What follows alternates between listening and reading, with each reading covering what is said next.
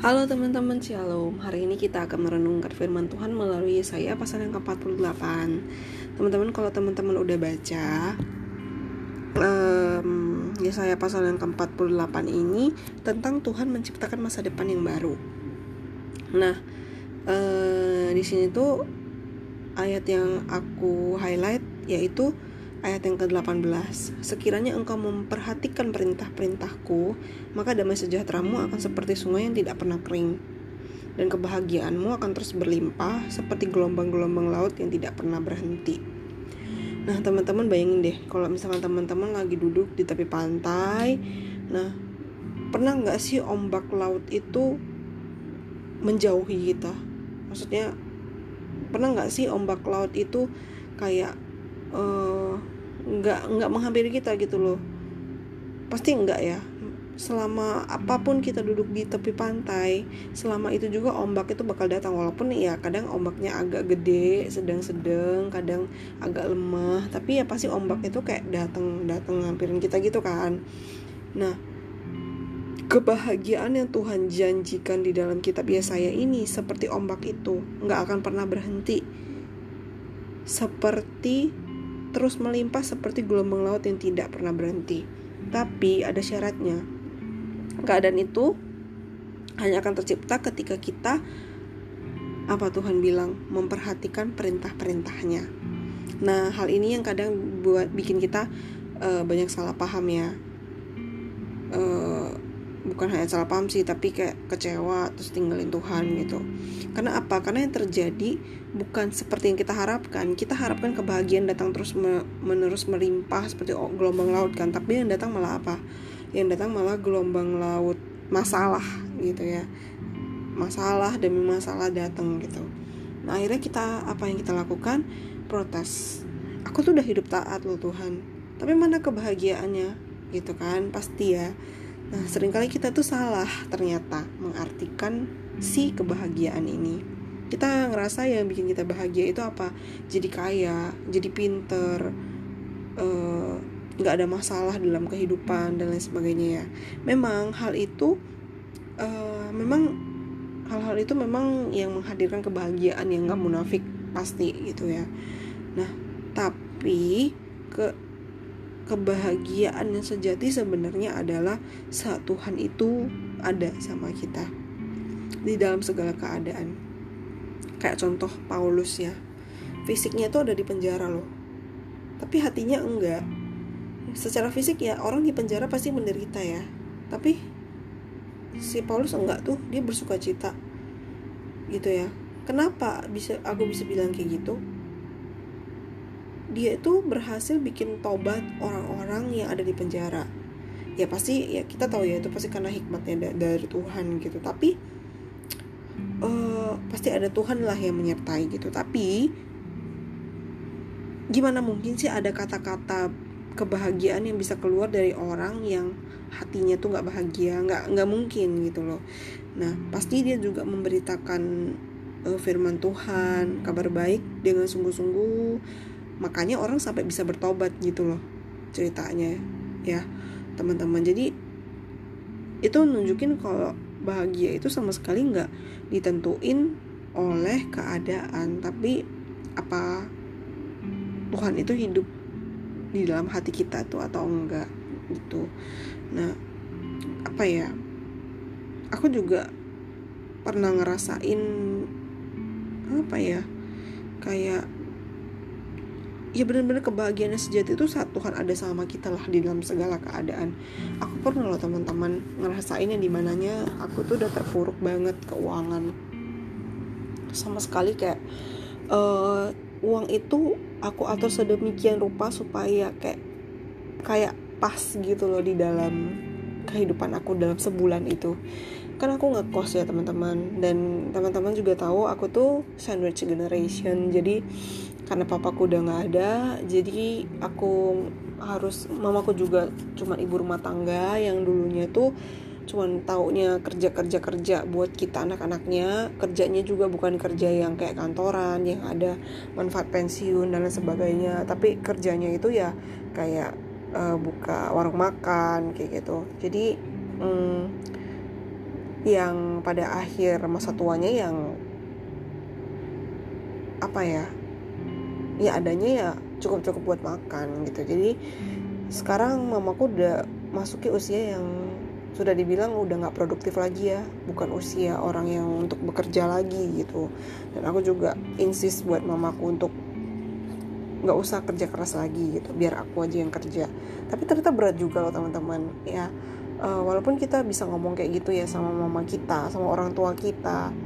Tapi sebenarnya di dalam hati ya kita juga susah gitu jadi aku tuh pernah yang kayak ngalamin aku makan aja itu harus kayak aku hitung-hitung loh gitu. Kan aku perantau ya di Jakarta. Jadi aku tuh kayak harus ngebudgetin setiap hari itu aku makan maksimal harus berapa ribu. Misalkan uh, supaya aku tuh masih tetap uangku tuh nggak habis loh sampai akhir bulan. Uh, setidaknya udah akhir bulan pun harus ada kayak sisa berapa ratus ribu gitu. Aku pernah loh yang di titik kayak gitu gitu ya. Yang sampai pas banget harinya gajian saldo aku tuh nol. Jadi kayak uh, terreimburse kembali pas gajian gitu loh. Ya sampai sedesperate itu kehidupan gitu. Makanya kayak saking nggak adanya gitu loh sampai makan aja kadang-kadang aku tuh kayak mau nangis gitu. Tuhan aku lapar sih sebenarnya. Tapi memang tadinya udah makan. Cuman kayak ya Tuhan sebenarnya aku pengen makan. Tapi karena pengen makan lagi gitu. Tapi karena saking nggak ada gitu ya. Tapi ya uh, waktu itu aku kan masih yang kayak gitu ya. Masih apa namanya belum menyadari lah akan kebahagiaan ini sampai suatu titik ketika itu aku kayak kenapa ya? Aku tuh kayak ngerasa wow ini kalau sampai tanggal segini nih uangku nggak cukup. Aku selalu ngerasa kayak gitu kan. Tapi uh, kayak Tuhan tuh kayak kasih hikmat loh. Tuhan tuh kasih firmannya. Aku nggak akan biarkan kamu tergeletak. Kayak Roh Kudus tuh selalu kayak ngomong gitu kak Tuhan gak akan biarkan kamu tergeletak. Kamu minta aja apa yang mau kamu minta sama Tuhan kayak gitu. Uh, tapi yang penting itu carilah dulu kerajaan Allah kembali lagi ya gitu ya. Kayak aduh yang penting itu Tuhan loh di dalam kehidupanmu gitu. Uh, kamu nggak akan pernah nggak akan kekurangan gitu loh. Yang penting kamu prioritasin dulu. Yang pertama itu Tuhan dulu di hidup kamu. Maka semuanya itu akan mengikuti gitu. Jadi aku kayak ya menerapkan itu di dalam kehidupan aku. Pokoknya yang penting satu Tuhan jangan hilang dari dalam hidupku. Tuhan harus jadi satu-satunya sumber di dalam kehidupan aku. Karena kalau nggak ada Tuhan ya nggak ada semua. Tapi kalau ada Tuhan ya walaupun ya aku akui ya memang kenyataannya gitu. Aku ngebudgetin gitu ngebudgetin ngebudgetin. Tapi ada aja loh rezeki yang datang. Kayak misalkan uh, tiba-tiba tuh ada temen yang ulang tahun terus dia naktir kita. Terus ada aja orang yang tiba-tiba tuh kayak ngasih makanan buat kita. Jadi kayak wow makan siang aku udah nggak perlu makan lagi gitu kayak. Atau kadang makan malam wah aku nggak perlu makan lagi nih dapat berkat gitu. Nah bukan hanya kayak sekedar bukan hanya uang aja ya. Tuhan juga uh, bisa ngirim orang-orangnya untuk ngasih uang. Aku juga pernah ya di saat aku tuh udah udah kayak aduh Tuhan aku pengen banget makan ini tapi aku tuh nggak punya duit gitu ya. Punya sih tapi aku nggak bisa beli itu karena nggak um, bisa beli makanan yang aku pengen itu karena uh, kalau aku beli itu aku nggak akan makan. Besok besoknya aku nggak akan makan gitu kan. Ya sadar diri gitu. Tapi kayak tiba-tiba dapat berkat dari tante aku. Waktu itu tante aku aku nggak tahu kenapa gitu. Tante aku tiba-tiba kontak. Tante aku tuh dari yang dari jauh juga dari kota lain juga. Dia tuh kayak e, halo Alfi apa kabar? gitu kan uh, kayak nanyain kabar gitu kan. Uh, baik tante terus ngobrol-ngobrol. Terus dia bilang uh, nomor rekeningmu berapa? Uh, biar tante kirimin uang jajan nah ekspektasi aku tuh pada saat itu ya uang jajan paling dia ngasihnya berapa ratus ribu dua ratus ribu lah paling kayak gitu kan. Ya tapi lumayan bersyukur gitu kan bisa buat jajan makanan yang setidaknya yang aku mau gitu kan. Dan teman-teman apa aku nggak nyangka tahu nggak sih? Apa yang tante aku kirim itu bukan 200 ribu bukan 100 ribu bukan 200 ribu seperti apa yang aku bayangkan. Tapi 2 juta teman-teman. Dan menurut aku pada saat itu tuh udah banyak banget ya. Dan aku tuh sampai nangis di hadapan Tuhan Tuhan Tuhan tuh kok baik banget sih? Gitu. Dan kayak siapa sih aku ini gitu ketika aku memprioritaskan dia aja ketika aku menyatakan bahwa Tuhan lah yang jadi satu-satunya dalam kehidupan aku. Dan kalau ada Tuhan itu semuanya udah cukup aku gak akan kekurangan. Tuhan memang benar-benar kasih yang melimpah gitu loh. Jadi kayak ya aku nggak tahu ya teman-teman. Uh, Tuhan itu memang bekerja di luar dari kendali kita di luar dari apa yang bisa kita pikirkan gitu. Nggak terselami lah gitu. Aku nggak nggak aduh banyak deh mujizat-mujizat yang aku rasain gitu. Nggak cukup mungkin aku ceritain di dalam satu podcast tapi uh, aku cuma mau bilang satu hal. Prioritaskan Tuhan di dalam kehidupanmu jadikan dia sumber yang paling utama dalam segalanya dalam kehidupanmu maka semuanya itu akan mengikuti gitu. Mau itu kekayaan, mau itu jabatan, mau itu apa pun yang kita inginkan itu Tuhan bukan cuma kasih apa yang kita inginkan, apa yang kita butuhkan ya maksudnya, tapi Tuhan kasih lebih daripada yang kita minta bahkan apa pun bahkan yang nggak kita minta sekalipun itu kadang Tuhan kasih loh. Itu yang kita nggak nyangka kita bakal terima gitu. Ya nggak mungkin lah aku nerima ini tapi itu yang Tuhan kasih gitu. Satu satu lagi ya aku pengen cerita. Um, di kantor aku tuh yang namanya naik jabatan itu naik grade atau naik level itu sangat sulit ya jadi dia di kantor aku tuh ada beberapa grade beberapa grade, beberapa level officer gitu. Jadi ada officer, kalau yang paling rendah itu officer 3, officer 2, officer 1 gitu ya, sampai senior officer dan sebagainya gitu ya.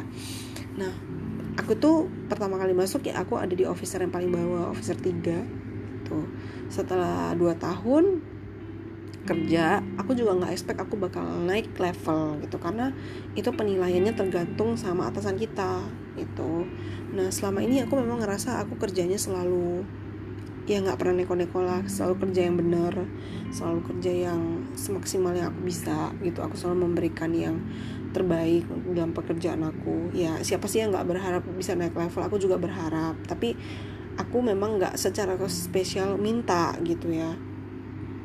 Nah aku nggak tahu kenapa ketika dua tahun aku kerja gitu ya uh, tiba-tiba kayak bos aku tuh ngomong aku bakal naikin level kamu nih dia ngomong kayak gitu kan.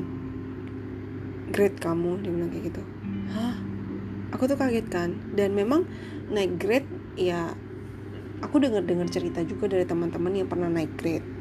Saya naik grade itu nggak ada ngefek ke mana-mana sih cuman kayak naik satu tingkat aja lebih ya lebih tinggi aja lebih senior aja gitu rasanya. Cuman ya nggak akan ngefek ke mana-mana di gaji juga ngefek sedikit lah. Bahkan kenaikan gajinya itu nggak nyampe yang kayak 10% gitu.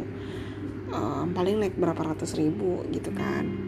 Nah karena bos aku atau atasan aku ngomong kayak gitu aku juga nggak expect apa-apa dong. Maksudnya aku nggak expect gaji naik aku juga nggak expect apa-apa. Karena teman-teman aku juga pada ngomong nggak ngefek ke mana-mana gitu. Jadi aku juga nggak punya ekspektasi yang berlebihan. Ya udah naik grade naik grade. Aku berarti jadi lebih senior tanggung jawab aku jadi lebih banyak. Kayak gitu aja yang aku pikirkan gitu. Ya aku lebih mikir lagi sih gimana strategi untuk kerja lebih bener lagi lebih baik lagi lebih maksimal lagi gitu kan. Nah sampai ketika uh, kenaikan grade itu efektif itu uh, Tuhan itu pas aku cek gaji Tuhan itu ajaib banget. Tuhan itu naikin gaji aku itu hampir 20% pada saat itu. Kenaikan gajinya ya hampir 20% itu bikin aku kaget setengah mati karena teman-teman aku aku tanya satu tim nggak satu tim. Mereka tuh selalu ngomong kenaikan gaji itu nggak pernah nyampe 10% kayak gitu. Dan ketika aku menyadari dan menghitung bahwa aku sampai hitung terus loh aku sampai nyari rumus gimana cara ngitung uh, kenaikan gaji yang benar itu persenan gitu gimana gitu. Sampai aku nanya-nanya orang gitu ya benar apa yang aku hitung itu 18% pada saat itu kenaikan gaji aku. Dan belum pernah ada gitu belum pernah ada. Nah dari situ aku kayak Tuhan Tuhan ini amazing banget sih gitu. Apa yang nggak aku minta? Memang aku pengen gitu tapi aku nggak secara spesial minta gitu. Tuhan sediakan Tuhan kasih gitu dan itu melebihi apa yang lebih banget daripada apa yang aku ekspektasiin gitu loh. Dan itulah cara Tuhan kita tuh bekerja ketika kita memprioritaskan dia dalam kehidupan kita dalam kehidupan pekerjaan kita di dalam keluarga kita gitu. Di dalam keluarga juga ketika aku memprioritaskan Tuhan juga ada mujizat yang Tuhan sediakan di dalam keluarga aku gitu. Dan ya kalau mau diceritain panjang lagi ya gitu. Jangan di dalam podcast uh, satu podcast ini deh ntar uh, podcastnya jadi kepanjangan banget gitu ya. Nah jadi renungannya teman-teman jadi keganggu gitu ya nah itu yang aku mau kasih tahu ke teman-teman bahwa aku saksi hidup yang ngalamin apa yang Tuhan banyaklah yang Tuhan kasih gitu. Dan ketika kita ya sekali lagi ya teman-teman ketika kita memprioritaskan Tuhan menjadikan Tuhan sumber utama dalam kehidupan kita bukan hanya berkat yang kita butuhkan bukan hanya berkat yang kita inginkan tapi yang nggak kita inginkan yang nggak kita ekspektasikan yang lebih baik daripada apa yang kita mau itulah yang bisa Tuhan sediakan atas hidup kita. Itulah yang penting. Uh, jadi jangan mengukur kebahagiaan dari kekayaan yang kita bayangkan gitu. Karena apa yang kita bayangkan itu terbatas teman-teman. Tuhan bisa sediakan lebih daripada apa yang kita bayangkan bahkan itu apa yang pernah kita lihat bahkan apa yang kita dengar itu itu semuanya terbatas. Tapi apa yang bisa Tuhan sediakan tuh lebih dari itu loh teman-teman. Jadi aku cuman pengen ya itu dari ayat yang tadi. Ya kita harus memahami bahwa bahagia yang sebenarnya itu bukan terletak dari nggak ada masalah hidup atau nggak ada kekayaan atau nggak ada prestasi atau nggak ada yang lain sebagainya. Tapi uh, kebahagiaan yang sesungguhnya itu kebahagiaan sejati itu adalah ketika Tuhan itu ada sama kita di dalam segala keadaan kita itu cukup buat kita kayak gitu teman-teman. Oke okay, God bless you. Semoga memberkati